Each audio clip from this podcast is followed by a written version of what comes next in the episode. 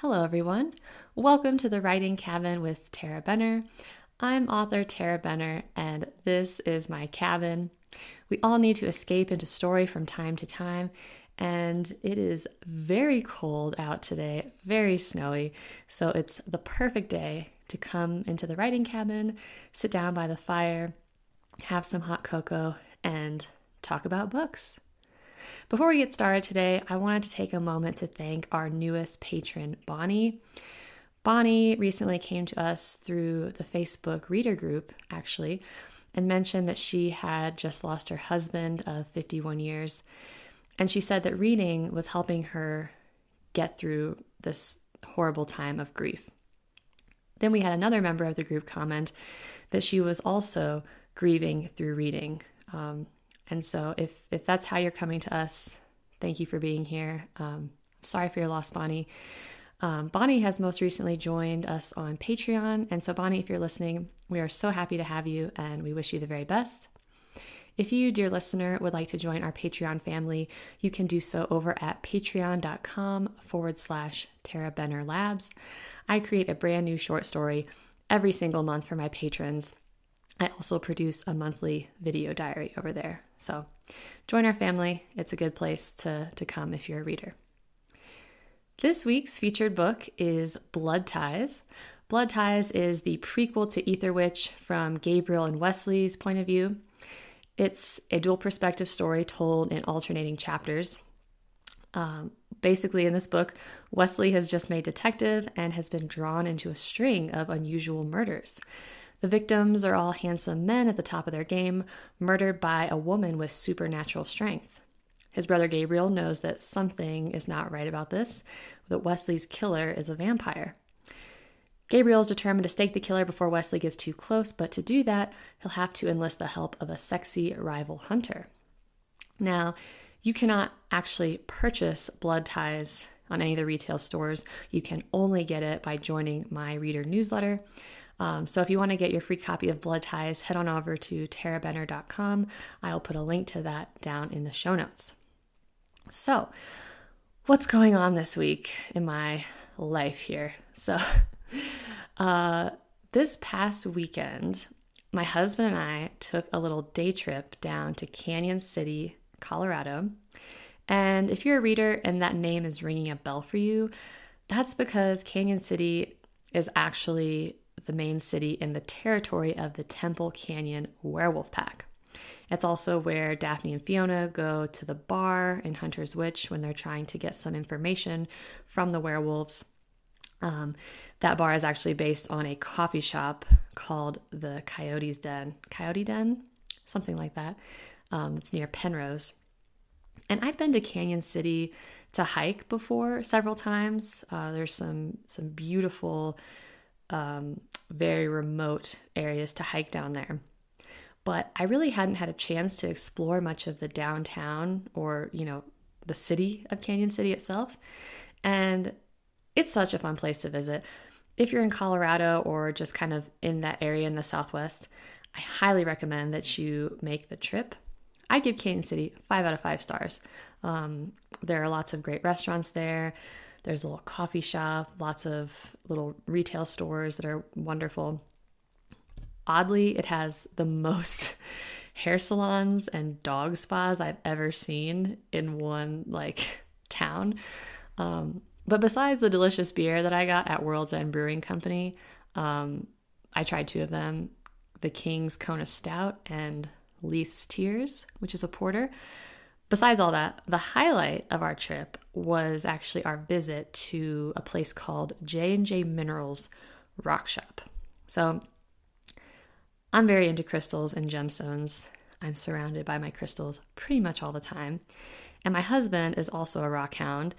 Um, he's really into turquoise and mining. And so, whenever we visit a new town, we always have to visit the rock shop or the crystal store. And I can't reveal the precise details of what transpired at this rock shop without giving a major spoiler for Warrior Witch. But I mention this because this little trip, it just like it gave me the best idea for book six. So, in a nutshell, we were at the crystal store and my son started getting fussy and I knew he needed to eat. And so I went back to the truck to feed him and my husband after, you know, we got back to the truck, he went back to the crystal store um, to get me this beautiful wrapped piece of clear quartz that I wanted. And he also wanted to see if he could barter with the shop owner on this other piece that I had my eye on, but that was, you know, quite expensive. And this was a stone that I had wanted to add to my collection for quite some time. But what the shop owner told him about this stone, it was so crazy.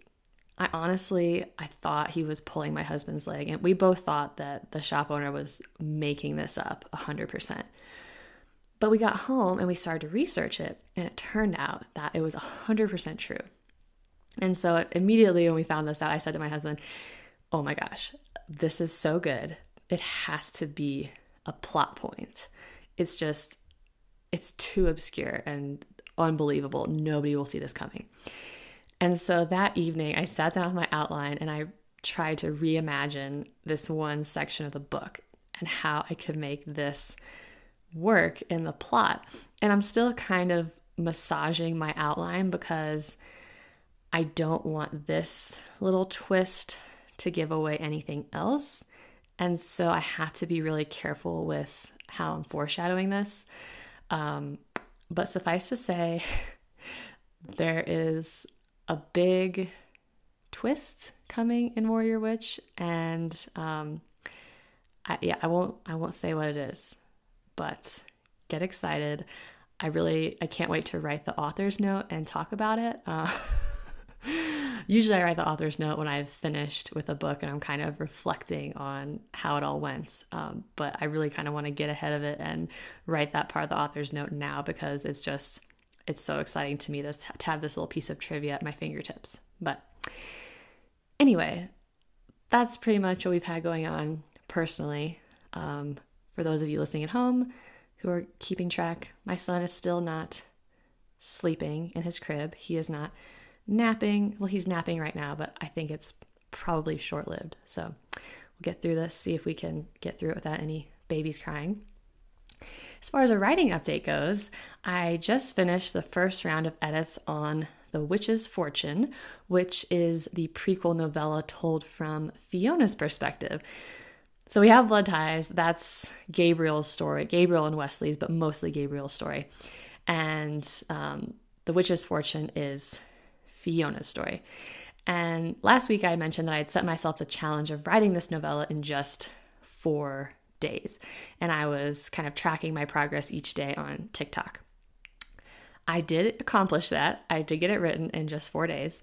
And that was almost 20,000 words, not quite. But it took me another four days to edit what I had written. So, four days to write, four days to edit. Can anyone explain to me how that works? Because I don't know. really, though, I think the reason it took so long is because of all the research that was involved. Because I created this new character, Cornelius, who is a gold prospector from the 19th century. And so I had to make sure that the historical backstory was reasonably accurate and believable. Um, I, you know, I had to his- research the history of the Colorado Gold Rush, specifically the gold boom that happened later on in Cripple Creek. I had to glean some more in depth information on specific tarot cards because a big part of the story is Jinx pulling cards for Fiona when she does a reading for her. And I had to do some pretty in depth figuring on what gold coins would be worth in 2014, which is actually the year the novella is set. Some people don't know this, they assume that the entire series of Witches of Mountain Shadow is set in present day, but in fact, book one starts in 2018. Um, and I didn't really do that on purpose. I think I, in my mind, I was thinking I didn't want to get to a point where there were certain technologies that were becoming commonplace.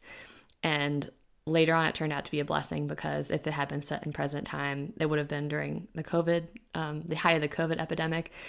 Um, and so, you know, I don't know if any other authors are putting masks in their books, but I, this, that, that's something I really, really want to avoid. And so maybe everything contemporary I write will be set in 2018 from now on.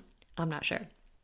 Um, but anyway, I released part one of that novella to my patrons this past Tuesday. The second half is going to be going out to them on March 1st. I do intend on releasing that novella to my newsletter subscribers at some point in the future, but it's not going to be for sale in any of the retail stores. At least that's my plan. You'll only be able to get that novella if you are part of my inner circle because I'm really trying to draw more people into my inner circle of readers so that it's not just I'm not just this vague author they don't really know that they just download a book from Amazon and that's it. I don't want it to be this transactional relationship. I want to draw readers into this little community.